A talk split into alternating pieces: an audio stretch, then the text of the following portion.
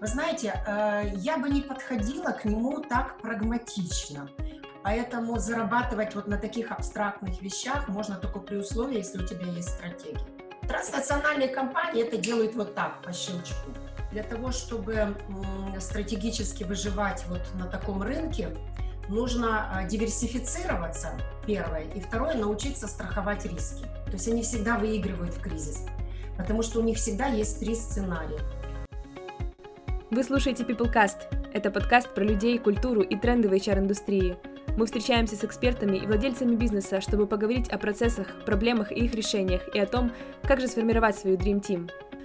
Подписывайтесь на новые выпуски на сайте peopleforce.io в разделе «Подкасты» и рекомендуйте нас друзьям.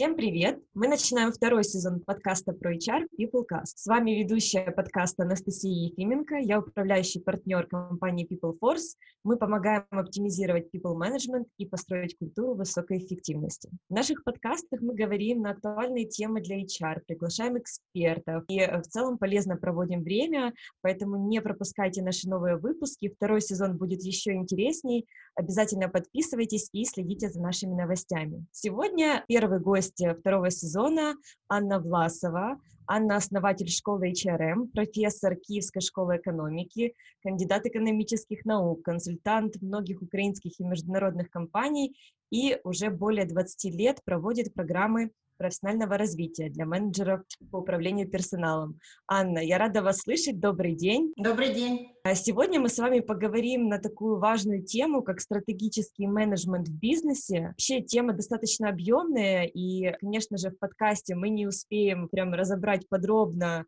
потому что это такая целая наука, но э, хочется охватить такие главные вопросы из этой большой темы. И первый вопрос, с которого я хотела бы начать, Почему вообще стратегический менеджмент важен для бизнеса? Какие задачи он помогает решать? Какая его цель? Во-первых, чуть-чуть терминологии, потому что э, стратегическое управление, оно предполагает не только стратегическое планирование, а потому что э, многие компании, допустим, разрабатывают хорошие стратегии, но они не подкреплены организационно с точки зрения структуры. Они не подкреплены лидерством и командой. Они не подкреплены контролем, а, системой принятия решений и коммуникациями. Поэтому стратегическое управление в целом, оно, э, кроме стратегического планирования, содержит очень много других важных моментов, на которые следует обратить внимание. Теперь, если говорить о стратегическом планировании, вы знаете, э, я бы не подходила к нему так прагматично вот прямо какие-то конкретные задачи бизнеса, вот стратегическое планирование решает. Оно, не, смысл его не в том, чтобы какую-то конкретную задачу решить. А, вот я проведу такую аналогию. Смотрите, вы когда сами э, учитесь, идете там, допустим, образование получать, или в школе учитесь, или своих детей будете учить. Вы ведь это делаете не потому, что у ребенка какая-то конкретная э, проблема есть, и вот вы его отправляете в школу, чтобы он конкретную проблему решил. Потому что если другие не учатся, то это конкурентное преимущество. То есть наличие стратегического планирования в компании является конкурентным преимуществом. А если все этим занимаются, то это то, что называется must-have. Ну, то есть uh-huh. по-любому этим приходится заниматься, потому что все так делают. Поэтому стратегическое планирование, оно больше как, больше как э, профилактика. Второй момент, э, какие все-таки э, он проблемы решает. Ну, давайте зададим вопрос себе, кому, для кого он решает проблемы. Потому что компания — это понятие широкое. Там есть акционеры. Не всегда акционеры находятся в управлении. Иногда они находятся в наблюдательном совете, иногда они просто держатели акций. Поэтому стратегическое планирование, оно решает две важные э, проблемы акционеров. Во-первых, они должны понимать риски. Стратегия показывает, где, в каком месте, в какой степени, как они рискуют. Не имея стратегии, им непонятно, как разговаривать с топ-менеджментом. Им приходится вникать в операционку, а инвесторы — это не их работа, вникать в операционку. Поэтому инвесторы, акционеры, они нуждаются в стратегии для того, чтобы понимать, где их риски. И второе, в стратегии они должны видеть, где отдача на вложенные инвестиции. А, поэтому стратегия, она показывает отдачу на вложенные инвестиции, она показывает риски. А, второе — это менеджмент. Менеджмент нуждается в стратегии, потому что он через стратегию, через стратегический план, он увязывает цели акционеров с личными целями сотрудников, потому что там происходит на этапе реализации привязка вот этих return on investment, отдача на вложенные инвестиции и риски, привязка к к KPI, SLA, OLE и прочим показателям и целям, за которые несут ответственность руководители в компании и сотрудники, и рядовые сотрудники. Второй момент для менеджмента это нужно для того, чтобы уйти от ручного управления. То есть не я увольняю, не я принимаю, не я оцениваю, а оценивает система, оценивают планы, увольняют процедуры, процессы, которые налажены. А наладить процессы можно только если у вас есть стратегия. Если у вас нет стратегии, то процесс может быть и такой, и прямо противоположный. То есть все зависит от стратегии. Система может быть такая, а может быть прямо противоположная. Все зависит от стратегии. Поэтому менеджменту это необходимо для того, чтобы при, связать э, цели акционеров с целями сотрудников, чтобы уйти от ручного управления, ну и для того, чтобы научиться зарабатывать на абстрактных вещах, потому что в стратегическом плане мы развиваем персонал, мы формируем бренд работодателя, мы работаем над имиджем компании. Имидж компании важен э, для взаимодействия с клиентом. Имидж компании как работодателя важен для взаимодействия с э, кандидатами, с рынком труда. Поэтому зарабатывать вот на таких абстрактных вещах можно только при условии, если у тебя есть стратегия. То есть какой именно имидж ты формируешь, какие, какие бренды ты запускаешь и так далее. Ну и последний момент, для чего нужна стратегия сотрудникам? Потому что сотрудникам нужно планировать свою карьеру. Им нужно понимать, с кем им идти. Если компания мутная, если ее цели и стратегия непонятна, то ты в такой компании очень сильно рискуешь особенно профессиональные люди, особенно зрелые люди. У меня недавно был такой пример, буквально на днях. Я э, принимала участие в собеседовании кандидата на позицию CEO, то есть его выбирали на главного руководителя в компании. И в конце собеседования акционер ему задал вопрос. Он говорит, а что вы ожидаете от наблюдательного совета, от борда, и что вы ожидаете от акционеров, а что бы вы хотели? Он говорит, для меня самое главное – это наличие стратегии, потому что я в своей жизни работал очень много многих компаниях, и когда отсутствует стратегия, то SEO просто ну, находится в очень тяжелом... Ничего не может сделать, да. Да, он ничего не может сделать, потому что он не может э, нести свои обязательства перед клиентами, перед сотрудниками, перед поставщиками. Ну и последний момент, зачем нужна стратегия? Она нужна вашим партнерам и, например, вашим поставщикам, потому что они тоже строят свой бизнес, э, исходя из ваших планов.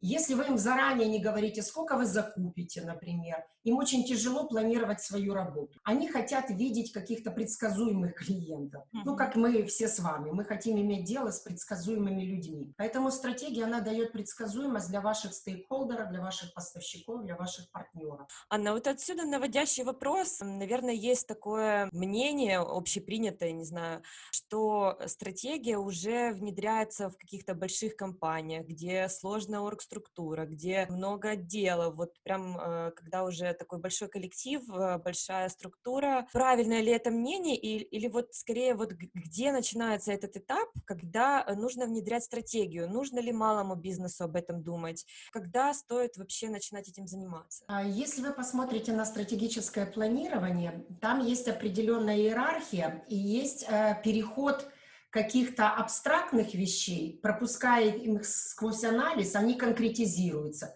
Потом мы пропускаем среди, э, через более плотное сито, они конкретизируются. То есть стратегическое планирование, оно состоит из разных видов анализа, из разных видов э, целей, например, очень абстрактных, очень конкретных, и опускаются и каскадируются эти цели до, до каждого сотрудника. То вы увидите, что это фактически набор инструментов. И каждый из этих инструментов, он содержит э, серию вопросов. Ну, например, вопросы, кто ваш клиент, какие потребности вы удовлетворяете, а какие какие принципиальные э, для вас э, важные принципы, которых вы придерживаетесь в компании. Например, такие вопросы, что является угрозой во внешней среде, или, например, возможность, сильные или слабые стороны внутри вашей компании.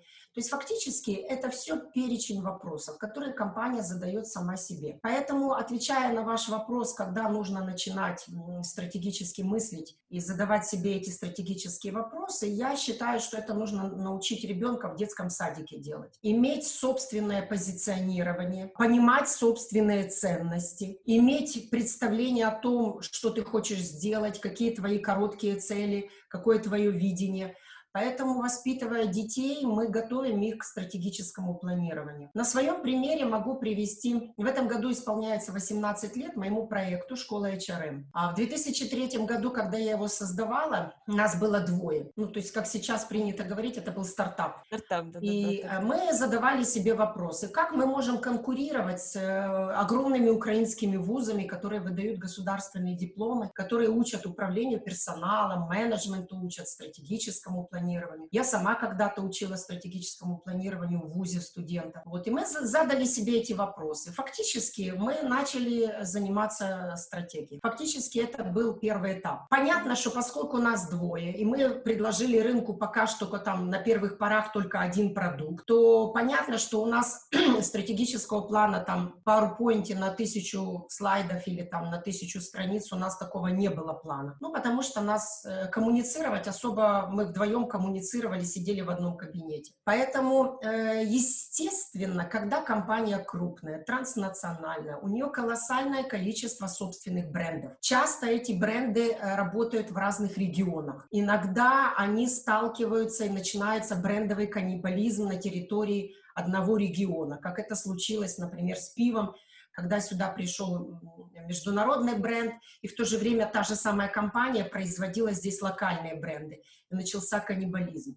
Когда огромное количество сотрудников, они сидят в разных странах, они работают в том числе удаленно, на разных площадках, в том числе производственных. Понятно, что стратегия должна быть э, каскадирована до, до очень большой конкретики, она занимает много времени, но чем больше компания этим занимается, тем больше многие вещи делаются автоматически. Автоматически, я имею в виду, решения принимаются автоматически, и автоматизируются все вот эти процессы. И очень много сейчас работает искусственный интеллект, очень много работает big data, то есть вот колоссальная рутина стратегического планирования, которую накопили транснациональные компании, она сейчас на 80% автоматизируется, отдается там чат-ботам или каким-то внутренним алгоритмам. Поэтому транснациональные компании облегчают себе эту задачу, вплоть до того, что сейчас огромное количество компаний в мире используют эм, искусственный интеллект для дистанционного распознавания у кандидатов личностного профиля. То есть люди, которые у них никогда не работали,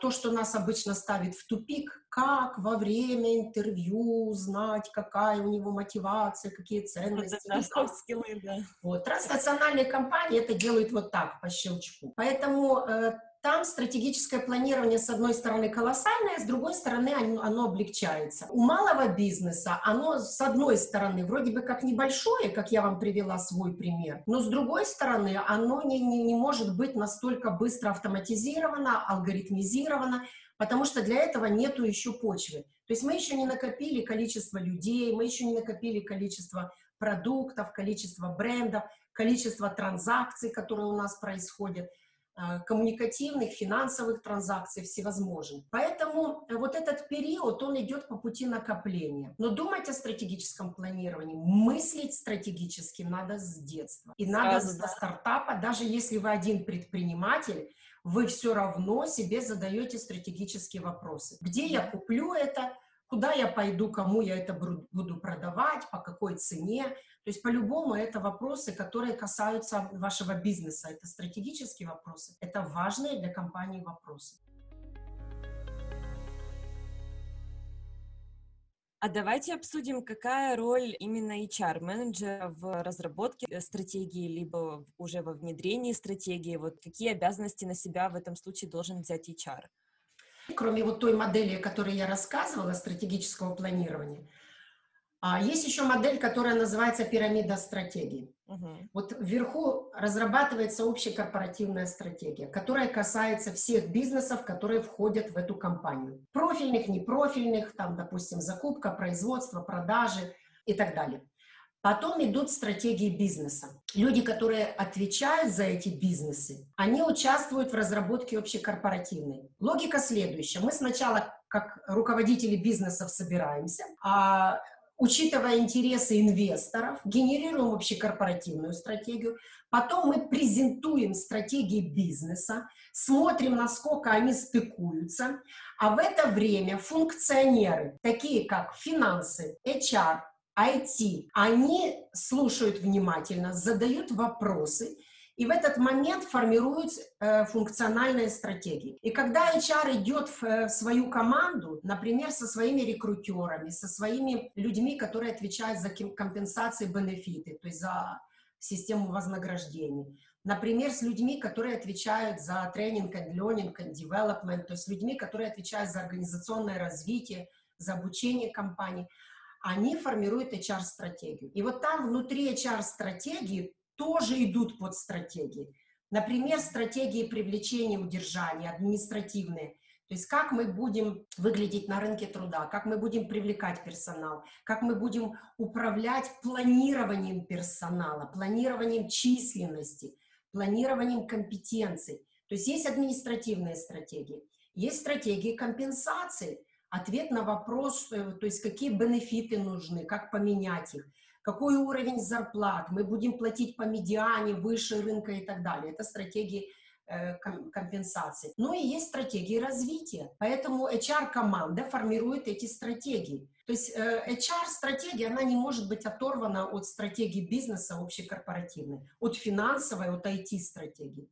А, смотрите, я еще хотела сказать одну такую важную вещь, которую HR в том числе должны очень хорошо понимать. А, у нас в силу э, юности нашего рынка, нашему рынку 30 лет. То есть нашей экономике 30 лет рыночной экономики. И то ее трудно назвать еще рыночной, потому что она олигархическая, потому что здесь доминирует больше а, рейдерства много, ну, то есть трудно назвать ее какой-то нормально рыночной экономикой. Поэтому у нас доминирует предпринимательство, и многие компании, они находятся все время в зоне риска. И для того, чтобы стратегически выживать вот на таком рынке, нужно а, диверсифицироваться, Первое. И второе, научиться страховать риски. У нас компании не диверсифицируются. Мы все яйца складываем в одну корзину. А если диверсифицируются, то не страхуют риски. У нас не принято страховать риски. У нас принято на авось. Авось пронесет, а вдруг получится, а вдруг клиент не заметит, а вдруг госорганы там не придут и, и не обнаружат, а вдруг сотрудники там, ну, не нравится, найдем другого. То есть у нас вот этот предпринимательский подход, с одной стороны, он классный, а с другой стороны, он э, не подразумевает риск-менеджмента. У нас нет культуры риск-менеджмента. То есть у нас мы не, не, не смотрим на риски рынка труда. Мы думаем, что у нас все время будет очередь к нам. Мы не просчитываем финансовые риски. А, мы не просчитываем риски. И у нас финансовые риски не стыкованы с рисками рынка труда. У нас финансовые риски не стыкованы с продуктовыми рисками. Например, затоварка какого-то товара на складе. Поэтому для меня главное вот в стратегическом планировании на таком рынке, как наш, с такими компаниями, как наши, это умение э, выстроить культуру риск-менеджмента. Это касается касается HR в том числе, потому что HR отвечают за обучение, HR отвечают за культуру, HR понимают, что если голова компании в лице CEO, в лице топ-менеджмента, в лице финансового директора, они очень предприимчивые, что, кстати, хорошо, но они не понимают, что такое риски, и отказываются их страховать. Отказываются. Они думают, что все время пронесет, в отличие от транснациональных компаний. Я за 30 лет очень много общаясь и работая с транснациональными компаниями, которые здесь у нас в Украине, я обратила внимание, что как только у нас кризис, а у нас уже несколько кризисов было серьезных, они выигрывают, потому что на, наши компании увольняют людей, или у них уходят люди, э, потому что они не могут заплатить деньги, зарплату не могут заплатить в кризис. И уходят лучше, а их подбирают транснациональные компании. То есть они всегда выигрывают в кризис, потому что у них всегда есть три сценария. А вот сценарный подход у нас очень-очень плох. Мы всегда верим в рост. Давай, давай, go, go, вперед, вперед, выше, выше, больше, больше. И если что-то не получается, то там виноваты сотрудники и так далее. Вот это HR тоже, тоже очень важно понимать, вот эту бизнесовую культуру. И перестраивать эту культуру на, на немножко на, на, на стратегические рельсы. Еще раз говорю, не на точные, а на стратегические. Формировать культуру перформанса, формировать культуру э, sustainability, формировать культуру э, управления рисками, у вас огромный опыт э, в консультировании э, различных компаний, международных и украинских, в разных вообще сферах бизнеса. Можете вы вот привести для наших слушателей пример, может быть, поделиться каким-то кейсом, вот когда действительно компания удачно реализовала такой вот стратегический подход? Возможно, какие-то у вас есть самые яркие кейсы, истории? Если говорить за 30 лет украинского бизнеса, то мне кажется, к чему вот я была причастна, в чем я участвовала. Это был очень хороший кейс э, компании Укрсибанк, которая сделала одну из самых лучших продаж BNP а, Paribas. Это было действительно сделано стратегически, то есть была поставлена цель и было сделано. А потому что иногда, э, когда ты смотришь на компанию со стороны, не изнутри. Тебе кажется, что это успех-успех. Но вопрос, этот успех был запланирован или это так получилось? Ты не знаешь подноготной. А вот, например, в Укрсибанке я понимала, как они ставили эту цель, как они переходили от э, корпоративного банка в розничный банк. То есть я, я там участвовала. И продажа была одна из самых э, крутых продаж э, за 30 лет. Второй кейс потрясающе фантастический. Мне кажется, что он на на мировом уровне, то есть украинская компания, которая сработала с точки зрения стратегии на мировом уровне. Это старая история Приватбанка. То есть, когда Приватбанк сказал, мы э, технологическая компания, мы IT-компания, мы диджитализированная компания, они сказали эти, это первыми, и они сделали такие процессы, технологии, инструменты заложили, а, которые были ну, удивительны банкам европейским и американским. То есть это был потрясающий кейс. Там именно сработала стратегия. Причем сработала ее очень сильно софтовая часть потому что там были заложены принципы, там были ценности важные заложены. Эти ценности культивировались, создавалась эта культура. И я в этом кейсе тоже поучаствовала в разный способ, и как э, с точки зрения обучения корпоративная программа была э, MBA, и с точки зрения как консультант поучаствовала. Поэтому мне кажется, это классный кейс. А третий кейс, который я хотела бы привести, там не, я не участвовала в этом кейсе, ну так, опосредованно, просто э, акционер, собственник этого кейса, он мой ученик, и я немножко там понимаю, как это. Хотя я не была никогда консультантом, мне очень нравится наш э, э, украинский Амазон, это компания «Розетка». Я не понимаю, это, этот успех вот как они это делают, но, во-первых, я вижу результат, я знаю людей, которые там работают, и это действительно классный кейс, есть чему поучиться. А вот э, такой еще вопрос, э, если в компании, вот, допустим, менеджмент составил стратегию, да, возможно, сотрудники, либо кто-то тоже из отдела топ-менеджеров не согласен с общей стратегией, как правильно вот в таком случае поступить, как выходить из этой ситуации? Очень хороший вопрос, очень хороший вопрос. Я вам хочу сказать, что даже вот в моей практике проведения стратегических сессий а, был один случай, когда компания просто буквально во время стратегической сессии приняла решение разделиться. Там было два акционера. Ого. Один э, в операционке был в роли SEO, второй в роли директора по маркетингу. Они разделили бизнес, потому что у одного было представление, что нужно делать по-старому, и команды разделились. И те команды, которые были на стороне э, одного акционера, ушли. Это был такой случай достаточно давно. И в настоящее время, вот когда я модерирую стратегические сессии в любой компании, в любой, в любой, на уровне стратегической сессии, то есть там, где участвуют люди достаточно а, с высокими полномочиями, а, на уровне директоров, а, всегда есть люди, не согласные со стратегией. Иногда они это молчаливо переносят, они просто смирились, и им комфортно так, потому что, грубо говоря, ну, их купили. Например, в моей практике был такой случай, когда меня попросил акционер проводить стратегические сессии. Он был на первой, он доверил мне, а потом я просто сопровождала разработку стратегии в этой компании. Я вынуждена была обратиться к нему, потому что я видела, что человек, фактически второе лицо в компании, эм, начинает делать раскол внутри компании. Он э, собирает коалицию, он в такой очень хитрый, очень хитрый подковерный способ настраивает команду против тех людей, которых акционер видит как э, будущие компании. Поэтому я вынуждена была к нему обратиться. А если это люди, которые поддаются убеждению, я думаю, что их нужно убеждать. Если это люди, на которых имеет влияние, например, главный акционер или CEO, то нужно просто привлечь акционера или CEO, чтобы они повлияли на эту ситуацию. Если это люди, не поддающиеся влиянию, очень убежденные, с очень сильными ценностями, и эти ценности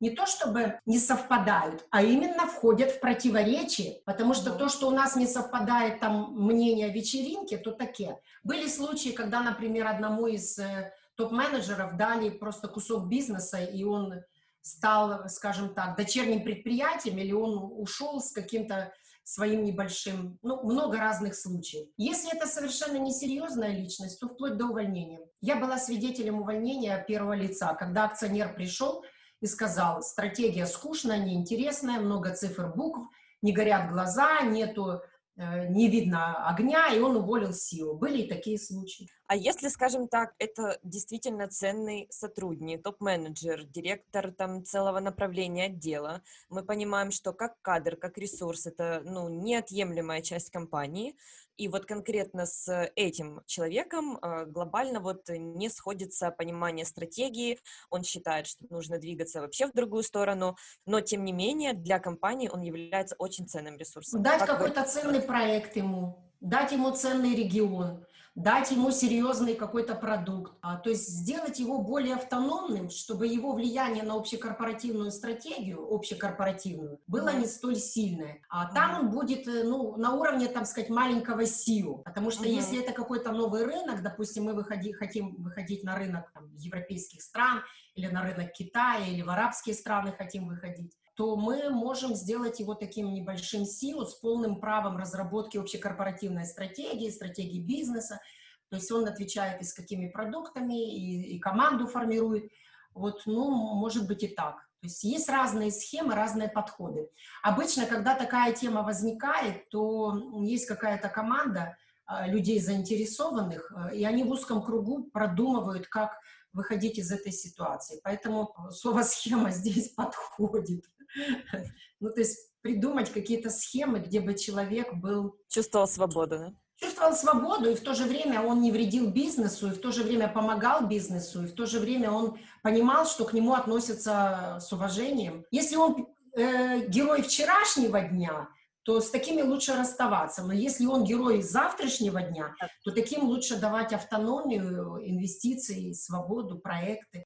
Супер, спасибо, Анна. А, мы теперь переходим э, к такому формату а, новому в наших подкастах. Это Блиц-опрос, а, где я задаю вам короткие вопросы, и вам нужно либо коротко ответить на вопрос, либо выбрать один из предложенных вариантов. Менеджмент – это про психологию или про систему? Это триувират. Практика, наука, аналитика и искусство. Вот то, что вы назвали психологией. Второй. Убивает ли стратегия гибкость в компании? Наоборот. Стратегия делает компанию гибкой. Отсутствие стратегии тоже является стратегией? Я думаю, да. Она просто не задекларирована, и она неизвестна, не публична. Но, но там стратегия есть. Например, хаос, например, метание – это своего рода стратегия предпринимательства. Основная цель стратегии – а, у стратегии нет какой-то цели. Стратегия должна а, а, сделать компанию sustainable, то есть устойчиво развивающейся. Что самое главное в стратегии? Я думаю, ценности, самоидентификация людей, которые отвечают за компанию, их ценности, это главное. Они должны осознать эти ценности и осознать ценности клиентов, с которыми они работают, и партнеров. Анна, спасибо большое за подкаст э, и за Блиц-опрос. Надеюсь, что у наших слушателей тоже теперь э, им станет намного проще э, отвечать на вопрос, что такое стратегия. Э, спасибо за ваш опыт. Э, хочу также поблагодарить наших слушателей. Э, оставляйте комментарии, э, обратную связь. Если есть вопросы, также их пишите нам. Подписывайтесь, э, чтобы не пропустить новые выпуски. Спасибо э, большое за приглашение.